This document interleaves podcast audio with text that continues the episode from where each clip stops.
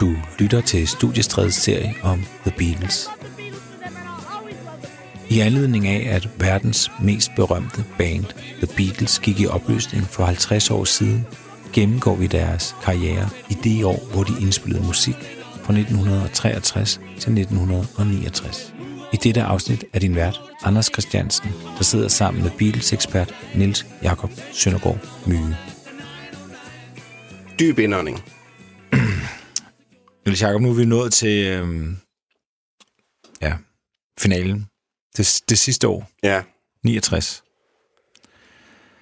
Øh, og vi har meget, vi skal nå, og, øh, og det blev... Øh, det bliver en rutsjebanetur. det er jo lige præcis det, jeg vil sige. Ja. Det er op og ned, det her. Og ja, Jamen, vi skal til at sige, uh, sige farvel til, til The Beatles, ja. som, som vi kender dem. Men uh, hvordan skal vi starte? Vi må starte med starten. Hvad, I- hvad laver Beatles i, i, i 69? Jeg synes, vi skal starte på bunden. Start på bunden. Det er ret meget der, Beatles starter i 1969. De har lige udgivet The White Album i 1968, og de beslutter sig så for at øh, gå i studiet temmelig hurtigt derefter. Så de er faktisk i gang med Get Back-projektet, det der senere blev til Let It Be-pladen, hvis 50 års jubilæum vi fejrer i år. Mm-hmm. De starter allerede den 2. januar 1969. Og de har øh, lejet sig ind i et kæmpe filmstudie, som stadig fungerer som filmstudie i dag.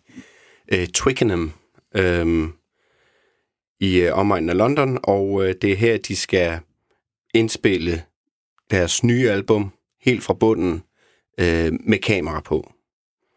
Og ideen er, konceptet er, at det er et tilbage til rødderne album. Det er derfor, det hedder Get Back. Mm-hmm. Øhm, de skal være færdige inden februar, for Ringo Starr skal optage en film, der hedder The Magic Christian, sammen med Peter Sellers. Så er der også tidspres på. Mm-hmm. John Lennon har, er nu på det her tidspunkt sammen med Yoko Ono, non-stop 24 timer i døgnet. Har måske sine interesser lidt andre steder. Mm-hmm. Øhm, George Harrison har virkelig mange gode sange på lager, og som vi så finder ud af i løbet af de her Get Back øh, optagelser, så får han ikke rigtig meget igennem. Så vi har virkelig, altså lunden er tændt. Og de sidder i den her, øh, det her, det er jo nærmest en flyhangar, en kæmpe rum, Twickenham Filmstudier. Og de sidder og, og kæmper sig igennem nogle gamle rock and roll klassikere og sådan nogle ikke færdiggjorte sange, og de kommer ikke rigtig nogen vegne, og det frustrerer dem. Men altså, de prøver at skrive et album helt fra starten, og der er kamera på. Hvad, mm. Hvad regner de med? øhm, og øh, der sker så mange ting. Der, er, der sker så mange ting mellem de her fire mennesker, og det er virkelig en kompliceret social situation, de har sat sig selv i. Og det eksploderer så for alvor i den 10. januar 1969, da George Harrison skrider. Han skrider. Ja, han skrider simpelthen fra bandet. De har, holder frokostpause, og så... Øh, George Harrison har ikke sagt noget, han har ikke spist noget. Han rejser sig op, og så siger han, I'll see you around the clubs. Og så skrider han. Øhm, og det er efter flere dages dårlig stemning. Det er efter, hvad der for George Harrison har følt som en uendelig gennemgang af Paul McCartneys sange, hvor Paul McCartney siger, hvad der skal spilles. John Lennon er fraværende. Øhm, vi ved, at han eksperimenterer, eller han bruger heroin på det her tidspunkt. Mm. Det gør Yoko også. Yoko er til stede hele tiden. Altid. Hun er konstant til stede. Øhm, Ringo er Ringo. men, øh, men det er en virkelig presset situation. Paul McCartney må man forestille sig, han vil videre, han vil arbejde. Han er frustreret over, at de ikke kan få de her sange på plads. Øh, der er bare ingenting, der lykkes for dem i øjeblikket. Mm. Og de spiller hundredvis af sange, og når man så ser på, hvor længe, når man, hvor længe spillede de så uh, Tutti Frutti, og det gjorde de i 15 sekunder. Så der, der er heller ikke fokus på, og der er heller ikke disciplin. Øh, der er dårligt arbejdsklima i The Beatles på det her tidspunkt, mm. og så skrider George Harrison. Mm. Og øh, det hele bliver filmet hele tiden, undtagen desværre den frokostpause, så vi ved ikke præcis, hvad der er sket. Vi ved, at der øh, en dag for inden, eller to dage for inden, har George Harrison øh, blev han rasende, fordi Yoko Ono havde spist hans kiks. Og det kan da også bare være irriterende, at når man har købt sig sådan nogle havre digestives, måske med lidt chokolade, ja, men overtræk, det, ja, men det er rigtigt. Og så er de bare væk. Ja. Men, men altså, det, og, altså, det er jo fantastisk, fordi vi snakker jo altså, musikhistorie, vi snakker kulturhistorie, ja. vi snakker store linjer, vi snakker alt muligt, og så kan det være sådan en ting som, at man har købt nogle kiks, ja. og så sidder der en eller anden øh, kæreste til en af sine venner, der har, der, der har spist kiksene, ja. og man Jamen, har glædet sig. Jeg ikke, det var dine. og, og det kan være det, der er, er, er til er dråben. Ja, men det er jo mennesker, altså. Ja, det, det er mennesker. Det er jo bare, de er så menneskelige, og det er også derfor, vi glæder os til til Peter Jacksons øh, nye Let It Be-film, som desværre ikke udkommer i år, men den kommer til næste år, som bliver udgivet side om side med den oprindelige Michael Lindsay Hogg-film, ja. øh, formentlig restaureret. Ja. Så vi kan få et indblik i, hvad er det, der foregår? Hvad er det, der måske foregik her? Et lidt bedre indblik i hvert fald. Vi har en masse lydoptagelser, men øh, hvor meget siger det, og vi ved også, at der er lydoptagelser, der er blevet manipuleret med, eller klippet for tidligt, så det lyder som om John Lennon han ikke var interesseret. Men hvis man lytter til hele båndet, så kan man høre, at han faktisk deltog med stor interesse i samtalen. Ja. Så der er mange, mange hvad hedder det, mørke områder, når vi taler Beatles i 69. Der er meget, vi ikke ved. Der, vi spekulerer meget, og der er meget, som de ikke vil tale om, simpelthen. Ja, og, og Let It Be-filmen der efterlader det et indtryk af, at det virkelig er sort og trist. Men efter Peter Jackson, øh, du ved, Ringnes Herre, instruktøren, har set råmaterialet igennem, ja. så siger han egentlig, at det, det er mere opløftende faktisk ja. at, at, at se på. Ja. Men det ændrer jo ikke på, at øh, George Harrison han altså forlader bandet. Jeg glæder mig meget til at se, hvor meget George, øh, øh, Peter Jackson lægger, øh, lægger vægt på det i, i den nye Let It Be-film. Mm. Men mm. vi har jo optagelser altså fra den dag, og jeg har fundet et klip, hvor John Lennon taler med øh, filminstruktøren Michael Lindsay Hogg, som er i gang med at producere den her film om The Beatles og, og deres nye album. Og de taler om, hvad skal der nu ske? Øh, og øh, det kan være svært at høre, men, men, men John Lennon er i den opfattelse af, vi får bare jo Clapton ind, og så har han nyt medlem af Beatles, fortsætter som om ingenting er sket. I mellemtiden så sidder Yoko i baggrunden og gør sig til? I don't know. I was, I was going to say if, if it is if it, if George comes back, we go away, and if Clapton comes in, we stay here. It's, but I think if I, I say that we should go away. We should just go on. Though. I think we should go away. As if nothing's happened. Yeah. I think we should go away.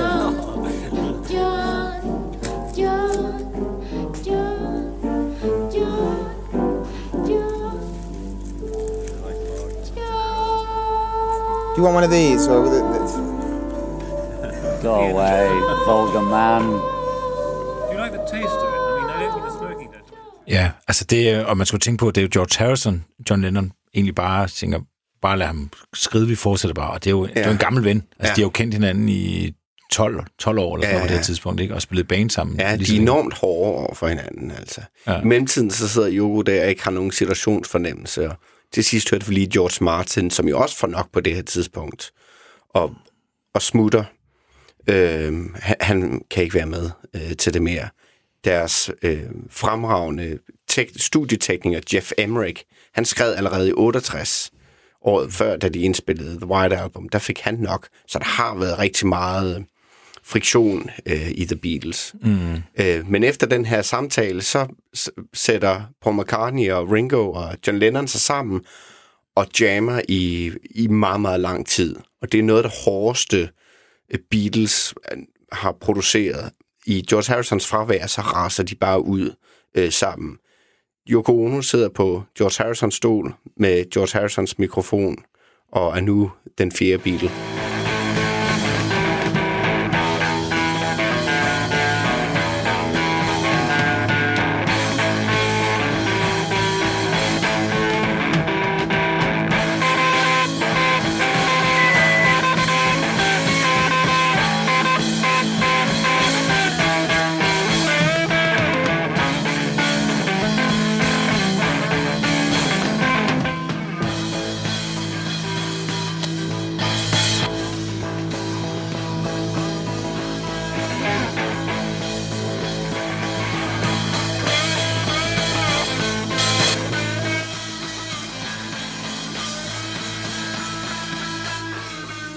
Altså, jeg synes godt, man kan høre, at især Ringo, han raser ud her, ikke?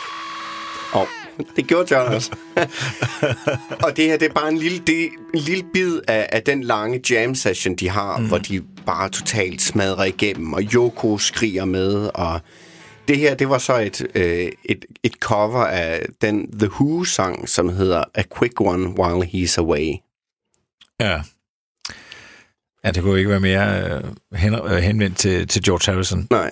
Nej. Så øh, han, Harrison skrider. Ja. De, får, de får raset ud. Ja, øh, men bruger jo faktisk en del dage i studiet uden øh, George Harrison. Der bliver arrangeret et forsoningsmøde hjemme hos Ringo. Øh, det går rigtig skidt. Øh, John Lennon siger ikke et ord. Yoko Ono taler på vegne af, af dem. Øh, og George Harrison ryster på hovedet og skrider før tid.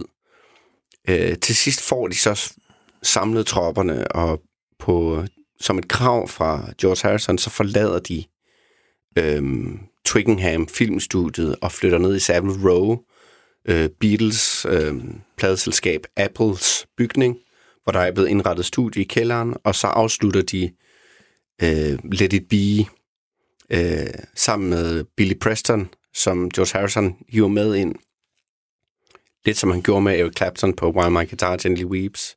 Hvis man får en, en, en fremmed med, så lysner det måske lidt op for, Altså, folk opfører sig bedre. Ja, og det fik han ret i. Og, og det bliver i virkeligheden nogle enormt succes, øh, succesrige øh, dage, de har der i, i, i kælderen på Savile Row 2.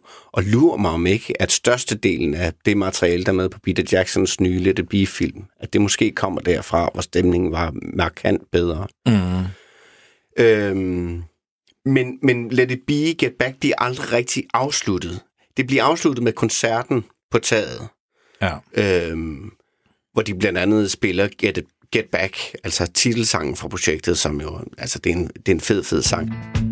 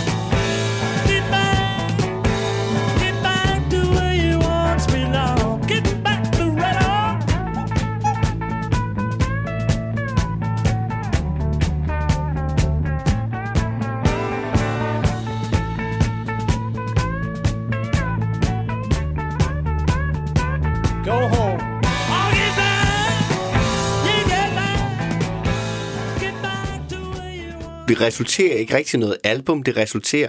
Jo, der kommer måske en film på et tidspunkt, men, men, men de er uafsluttet. Mm. Alligevel fortsatte de med at indspille musik i løbet af foråret. Blandt meget andet, de laver i løbet af foråret. Det kommer vi nok til. Men, men, men det vil sige, at Let It Be, det vi kalder som optagelsen til Let It Be-pladen, og optagelsen til Abbey Road, er meget blandet sammen, glider meget ind i hinanden, og det er svært at sige, hvornår det ene slutter, og hvornår det andet starter. Mm. I forhold til sådan spændingerne, der har man jo fået det indtryk, fordi det blev optaget på film. Øh, man har det her berømte øh, skænderi, som du refererede til, hvor George Harrison han, øh, og McCartney, de skændes. Ja. Øh, Harrison, øh, McCartney siger, at du skal spille sådan og sådan, og Harrison brokker sig og siger, okay, jeg spiller, hvad du har lyst til, jeg spiller, ellers så gider jeg overhovedet ikke spille, eller Ja. ja. hvad fanden det er. Ja. Men, men det er jo ikke kun McCartney, Harrison, øh, Nej. som, som, som skændes. Man har altså det indtryk, at det er McCartney, der er, er bossy, og alle de andre bliver irriteret Ja. på ham. Men er jo det, men det er det også. Det er Det så er en også. del af det. Ja. Ja. En anden del af det, at øh, John Lennon har udtalt, at George Harrison var direkte ondskabsfuld over for Yoko Ono. Altså sagde, sagde ting til hende, øh, øh, lige til hendes fjes, ikke? Altså, jamen, øh, jeg har hørt fra Bob Dylan, at du har et dårligt navn i New York, og du skal ikke komme her, og så videre. Øh, samtidig med, med det, så, så John Lennon har stort set ingen sange. Altså, han har øh, Dick a Pony, og han har Don't Let Me Down. Men, men det er ingenting. Hvis du så ser på, hvad George Harrison har af sange, altså han har... Øh, han har øh, All Things Must Pass, Let It Down, Hear Me Lord, For You Blue, I Me Mine, All Brown Shoe og Something. Mm. Han er sprudlet på det her tidspunkt, men de spiller ikke særlig med, med stor intensitet nogle af hans sange. Altså, der, der er ingen interesse for at spille hans sange. Mm. Det må have frustreret ham sindssygt meget. Ja. Øhm, så, så der er mange faktorer. John Lennons fravær og manglende engagement har været en faktor. Øh, Paul McCartneys øh, iver og, og hvad skal man sige, hans producerrolle, som han selv påtager sig, har været en, spillet en faktor. George Harrison føler sig overset, det har været en faktor. Yoko Ono er konstant til stede, og mangler situationsfornemmelse og empati, det har været en faktor. De er et stort koldt studie med måske 20 andre mennesker omkring sig, som filmer dem hele tiden. Det har også været en faktor. Mm. Øhm, så, så den her med, Yoko Ono var årsagen til, at Beatles slog op, eller øh, Paul McCartney var for, øh, hvad skal man sige, bestemt for meget, derfor slog Beatles op. Øh, det, den kan vi ikke bruge til noget. Det er et kludetæppe. Meget, meget rodet billede. Og sådan er det jo med menneskelige relationer og kæresteforhold og venneforhold. Det er svært at sætte en finger på, hvad der er skyld i det ene og det andet. Det er et sammensurium, øhm, og, ja. og et sammensurium er virkelig Get Back-projektet. Det er noget, det er noget rod. Det er det simpelthen. Ja, og, og faktisk også, når man så efterfølgende hører uh, Let It Be-pladen, og lad os bare lige sige en ting, det er, Let It Be blev udgivet i 70, men altså blev indspillet før Abbey Road, så, så Abbey Road er jo den sidste plade, og Ja. Let It Be er før det, selvom udgivelsen blev om, bare så, så alle med på den, Ja. uh, er jo også noget rod. ja, og blev udgivet mod Paul McCartneys ønske. Ja. Ja. Øh, men de forlader sig på en eller anden måde. De spiller den her berømte koncert på taget. Ja, som er succesfuld, altså. De spiller så fedt derop. Og de spiller de fede sange fra... Der er ingen af Georges sange med, men altså, de spiller de fedeste sange fra, fra Get Back-projektet. Mm. Øhm, og får sat en slags punktum for det her temmelig mørke, også forholdsvis korte kapitel i Beatles historie.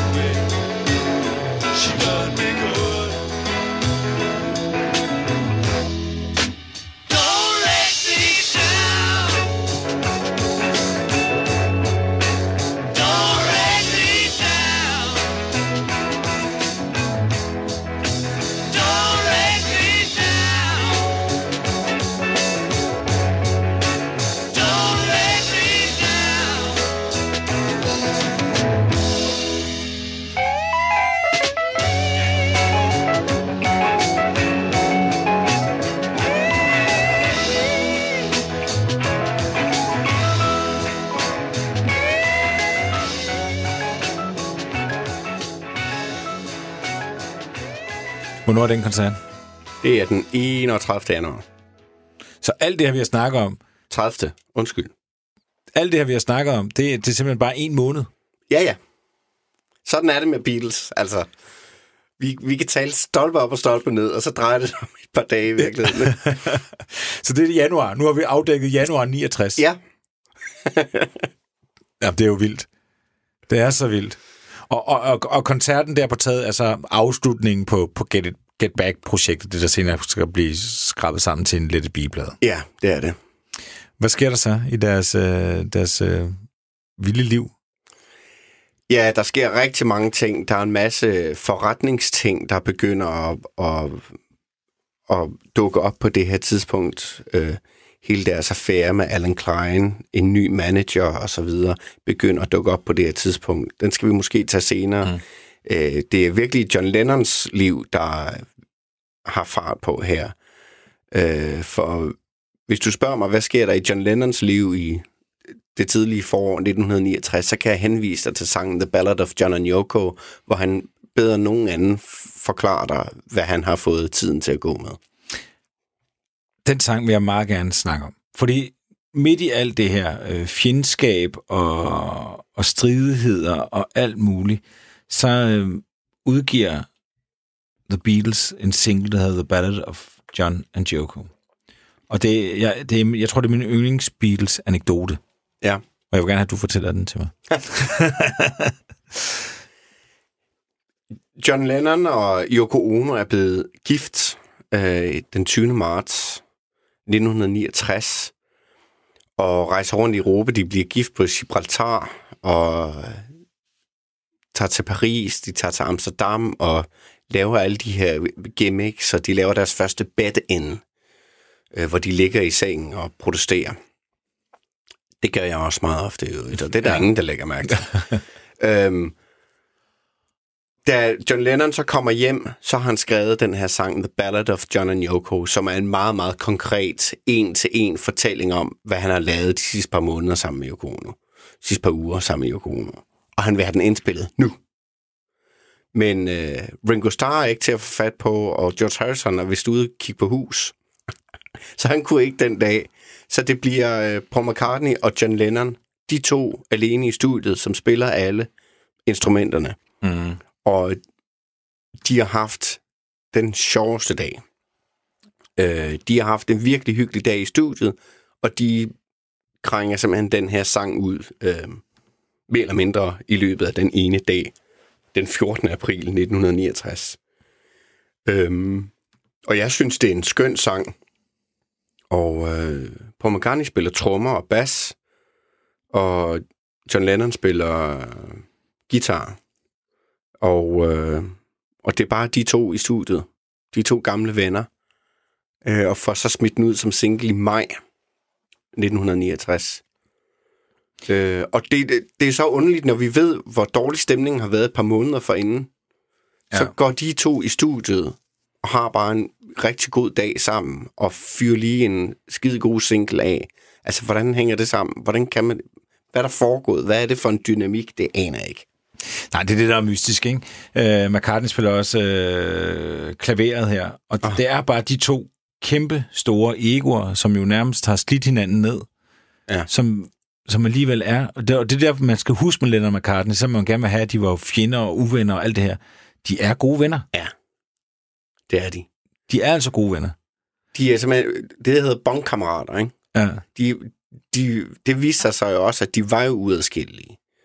Mm. Selvom de var skilt ad i mange år, men, men de slap aldrig hinanden. Jamen, vi skal høre Ballad of John and Joko, og, og, og det, der er fedt, det er den måde, der kommer flere og flere lag på. Jeg elsker at lytte til den her sang. Den, man kan sige meget om den her sang. Men det, jeg rigtig godt kan lide ved den, det er den her måde, som de putter for hver vers, så kommer der mere og mere på. Uh, McCartneys stemme, anden stemme, begynder Ja. ja. at fylde mere og mere. Klaveret, der, der fortsætter, og altså, Jeg synes ikke, man skal underkende den her sang. Altså, der er måske tre akkorder i, altså nu vel, men, men det er svært at skrive en god sang, som bare er ligesom en dagbogs, du ved. Han fortæller jo bare, dag et, så gjorde vi det, og så gjorde vi det. Mm. Det er sgu svært.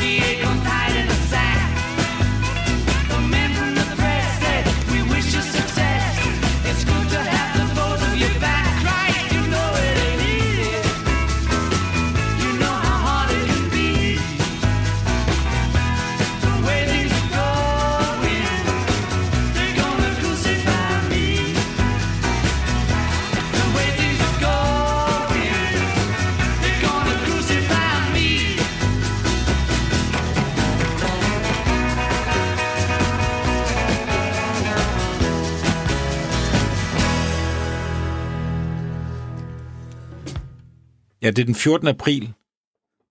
Der kommer John Lennon hjem til McCartney, Ja. og øh, de arbejder på sangen, og så tager de øh, sammen ned til Abbey Road-studiet Ja, det er lige ned ad gaden for Paul McCartneys vedkommende. og, og indspiller den her sammen, ja. De her to. Og, ja, og jeg kan ikke understrege, hvor glad jeg er for den her indspilning, fordi, øh, som jeg har sagt et par gange, så er jeg så glad, når, når Lennon og McCartney, de er de gode venner.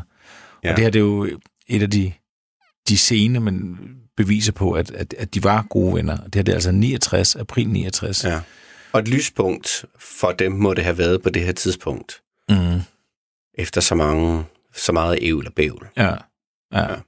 Man kan godt have, have været en flue på væggen den dag. Jamen, øh, altså, jeg tror, de har hygget sig så øh, grumme godt. Altså, de har bare, de har haft en altid dag sammen. Men det, det der også er i den sang, det er jo, at,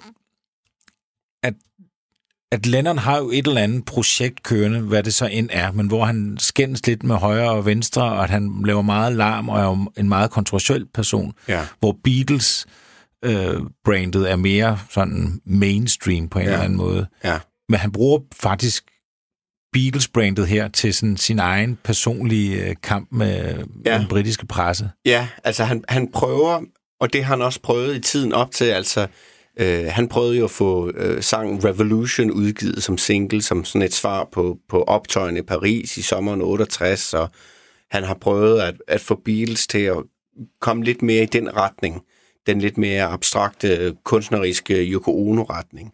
Mm. Og han prøver at inkorporere det i Beatles, men, men øh, det kommer han ikke rigtig, får han ikke rigtig held med. Øh, senere øh, på året i 69 prøver han at få dem til at udgive øh, Cold Turkey som en Beatles-single, men det vil de andre ikke være med til.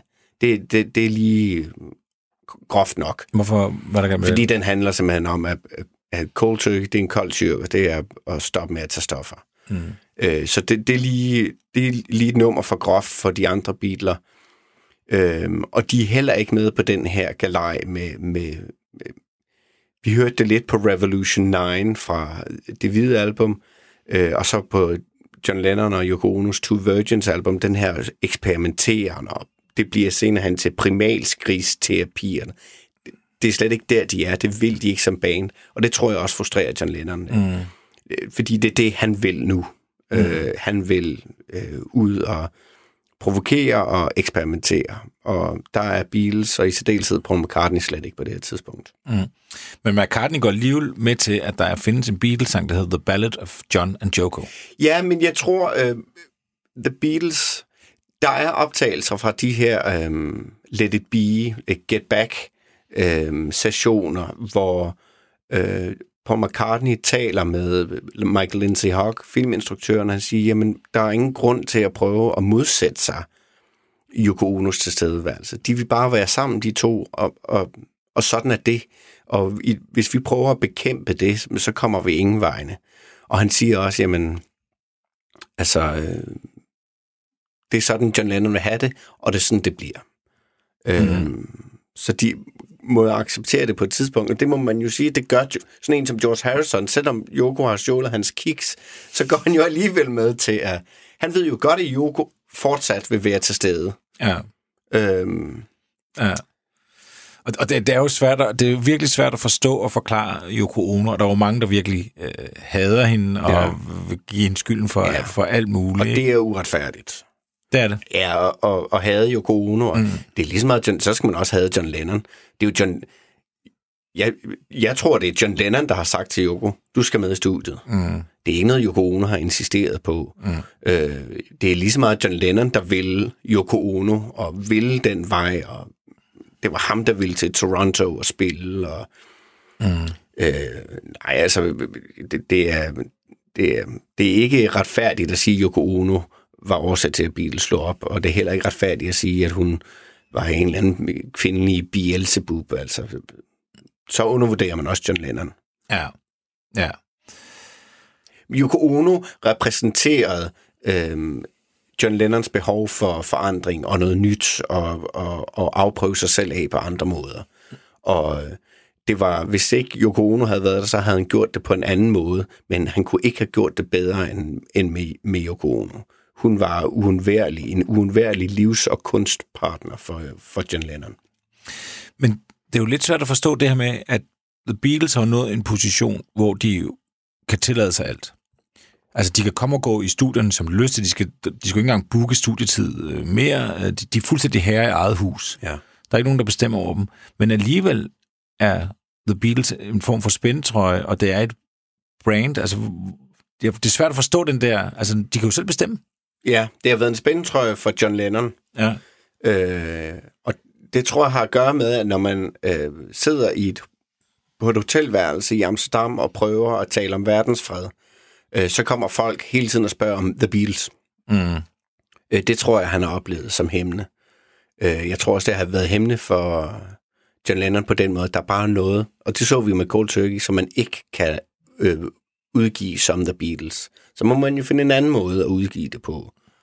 Øh, George Harrison har også oplevet det som en spændende trøje, og det op, har han givet udtryk for hele sit liv, altså at, at det var en befrielse at slippe for Beatles. Mm. Øh, Paul McCartney har set The Beatles som en mulighed for at udfolde sig kreativt 100% uden nogen begrænsninger.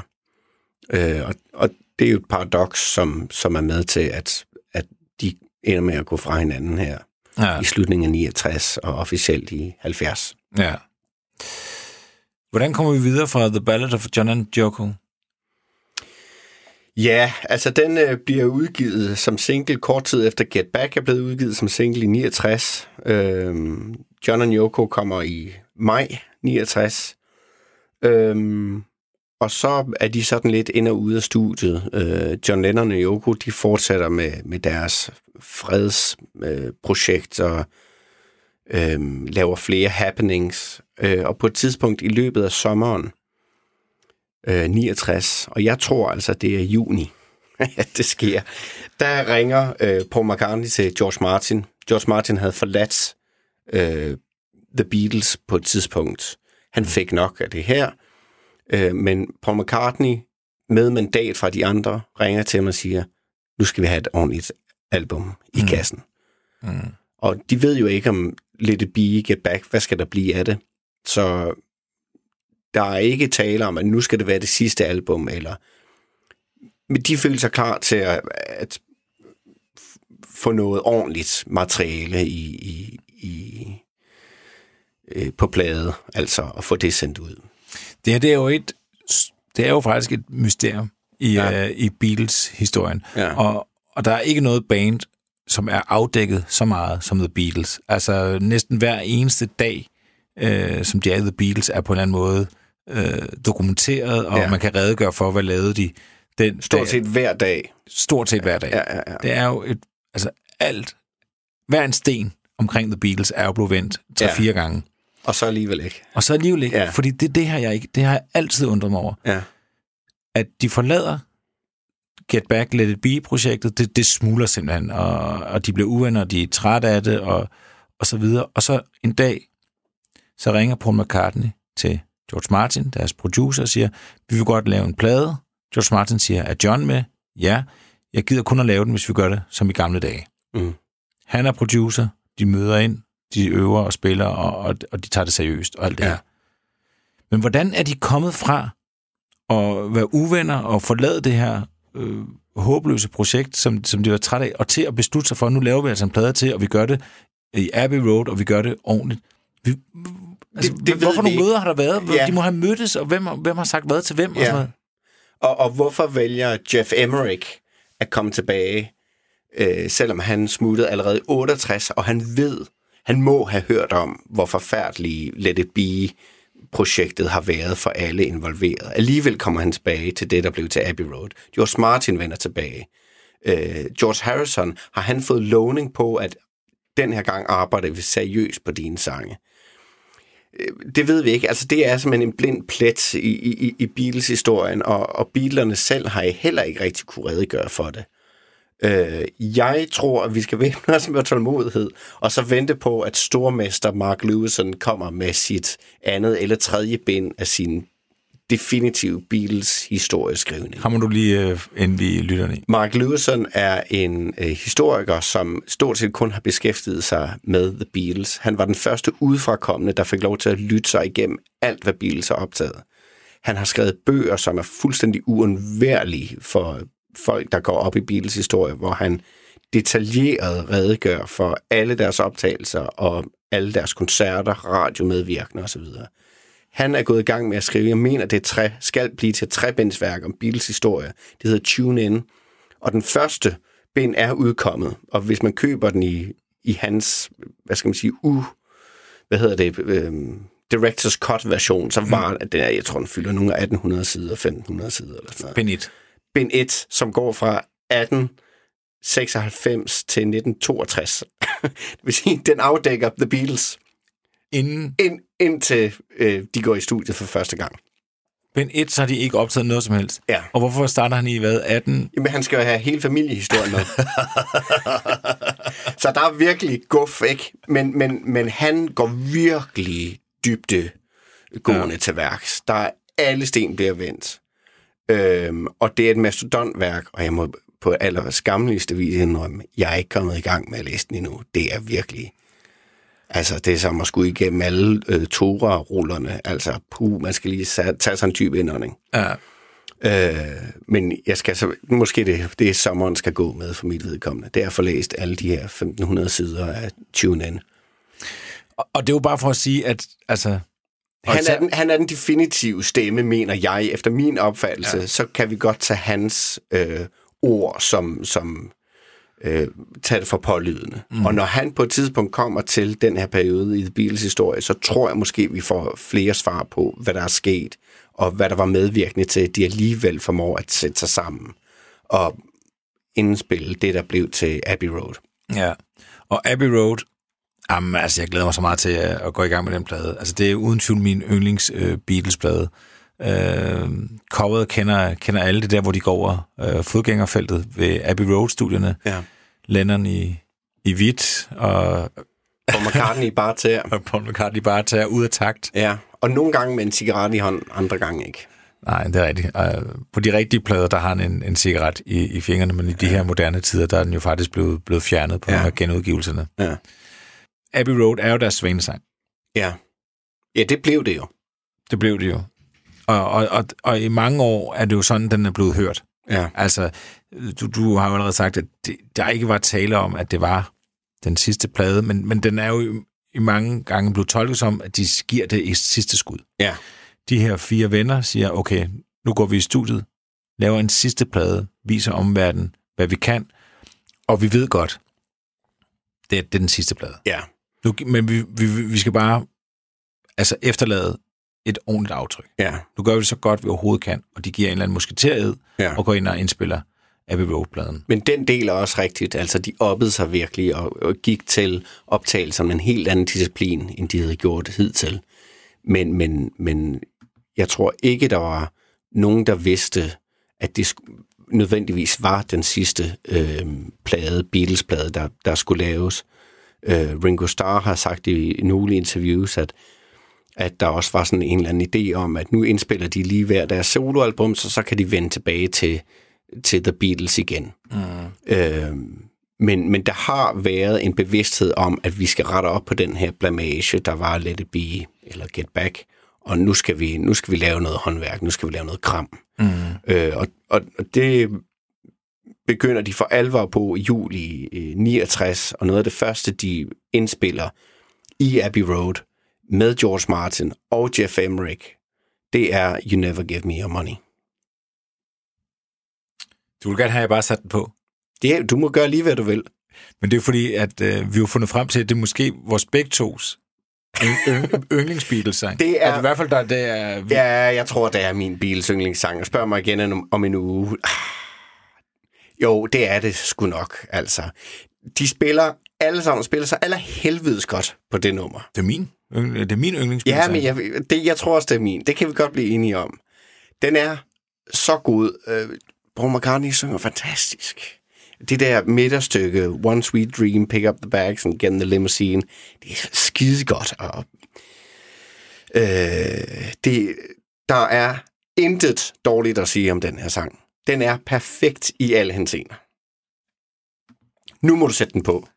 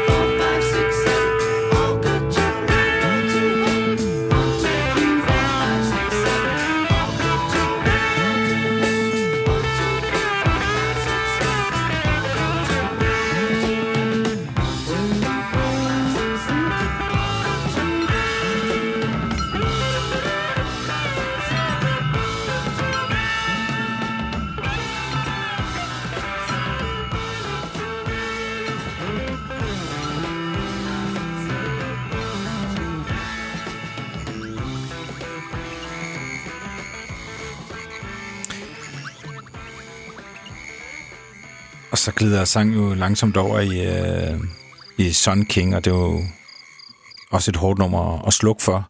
Ja. Jeg elsker det her nummer. Man bliver aldrig træt af at lytte til det nummer her, og jeg bl- bliver ved med at høre nye ting. Øh, bliver nød, ved med at lægge mærke til, til små facetter i George Harrisons guitarspil. Hvornår kommer John Lennons rytmegitar ind, og jeg har meget, meget svært ved at udtrykke i ord, hvor vidunderlig den her sang er. Det er jo primært en Paul McCartney-komposition, og det er tre separate sange. Øh, øh, den sidste del af øh, det er det her One Sweet Dream, Pick Up the Bags and Get in the Limousine, er en, er en fejring af hans liv og kærlighed med Linda McCartney. Øh, stykket i midten med Out of College, Money Spent, See No Future, Pay No Rent, er en hyldest til Beatles og de tidlige år og livet sammen på landevejene. Og, Mm.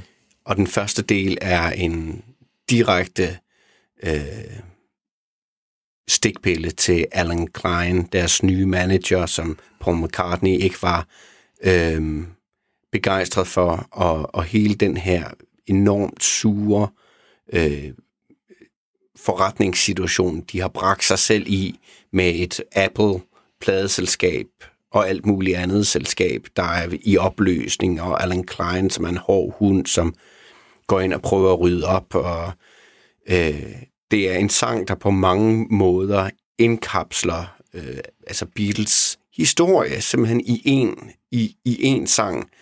Øh, og de spiller alle sammen, øh, altså, de er på toppen simpelthen. Alle, alle fire er på toppen her. Også, også øh, George Martin og Jeff Emmerich, at den er så fedt produceret. Og for første gang, næsten for første gang i Beatles historie, er det med otte spor til rådighed. Ikke? Det var altså ikke en luksus. Mm. Så alt kan lyde ekstra godt. Ringo Stars øh, trommesæt, der er mulighed for at sætte et par ekstra mikrofoner på, så den bliver ekstra fyldig, og øh, det er så fedt og saftigt et nummer, det her. Ja, og man kan jo tit anklage øh, Paul McCartney med rette for ikke rigtig at have noget på hjertet. Eller han er sådan, teksten er, er sådan sekundær i, i, ja. hans, øh, i hans verden, og han er bare glad for at lave melodier. Men her, der, som du siger, han synger jo lige præcis om den situation, han, han og hans venner, øh, de andre Beatles, sidder i. Ja, Øh, that magic feeling, altså ja. Det er nowhere to go, Ja, er jo ja, ja. præcis det, de er havnet i. Ikke? ja. De har lavet så meget magi, men nu, nu er altså, det er løbet tør ja. på en eller anden måde. Øh, ja, men det er, det er et fantastisk nummer. Jeg elsker det. Ja. Og det er også et nummer, som repræsenterer Abbey Road virkelig godt, fordi den Abbey Road har den her knivskarpe, lækre lyd, og Paul McCartney's bass er helt fremme. Altså, Paul McCartney's bass arbejde på You Never Give Me Your Money her, altså uden sidestykke. Men i det hele taget, på hele Abbey Road, der får Paul McCartney, altså trommer og bass, har, er blevet lidt begravet på tidligere plader, primært af teknolo- teknologiske årsager, men på Abbey Road, der får den virkelig, de to bass og trommer får virkelig lov til at, at stråle. Mm. Og det er også noget af det, der gør, at den plade bare lyder så godt. Ja, det er helt klart den, den Beatles-plade med den bedste lyd. Ja, afgjort. Og, øhm, og hvor at The White Album for 68 har, har man indtryk af, at de nærmest indspillede fire forskellige studier. De arbejdede så det ikke sammen, de arbejdede på deres egen sange øh, ofte. Øh, vi har lidt et bigepladen, som er fyldt med intriger og skænderier og Ja. ikke nogen retningssans.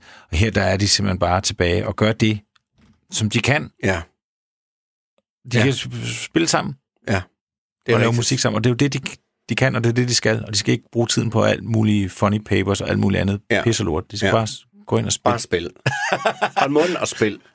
Og det er rigtigt. Og det er rigtigt. Og det må man jo sige, at de gør, og, og, og, og så er der en sang som Maxwell Silverhammer, oh. som de jo al, allerede spillede på tilbage i januar. Og det var en årsagerne til, at man kørte sur i, surt i det her projekt. Men så er det som om, at så er det nu, nu er det blevet sommer, og så spiller de den igen, sådan uden den store, øh, uden for alt for meget brok. Ja. Og så bliver den sang endelig indspillet, og så, så er det det. Men hvad er der sket der imellem januar og, og, og juni? Hvorfor er det lige pludselig i orden stadigvæk at bruge timer på Maxwell Silverhammer? hvorfor er det John Lennon og George Harrison accepterer det? Ja.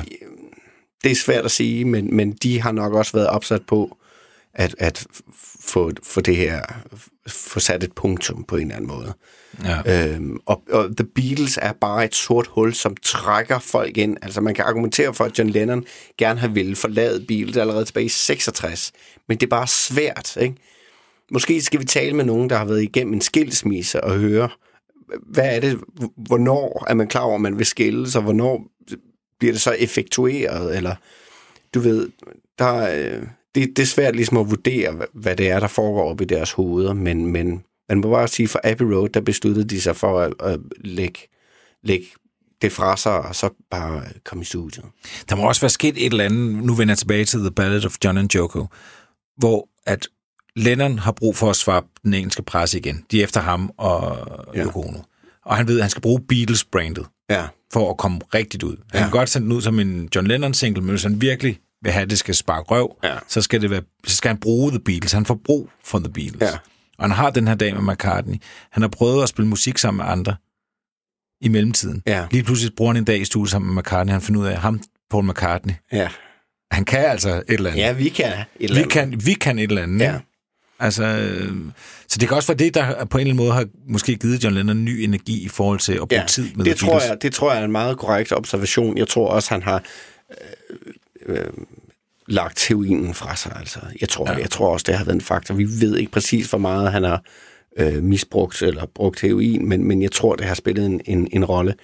Og for George Harrison, jeg tror, George Harrison også har haft et ønske om at, at ligesom øh, lægge noget på hylden og vaske tavlen ren, og så levere et ordentligt produkt. Og så har han måske haft en viden om, at lige snart at det her nye projekt, som blev til Abbey Road, lige snart det er klaret, så kan jeg indspille øh, mit soloalbum. Og det begynder han også på efter Abbey Road.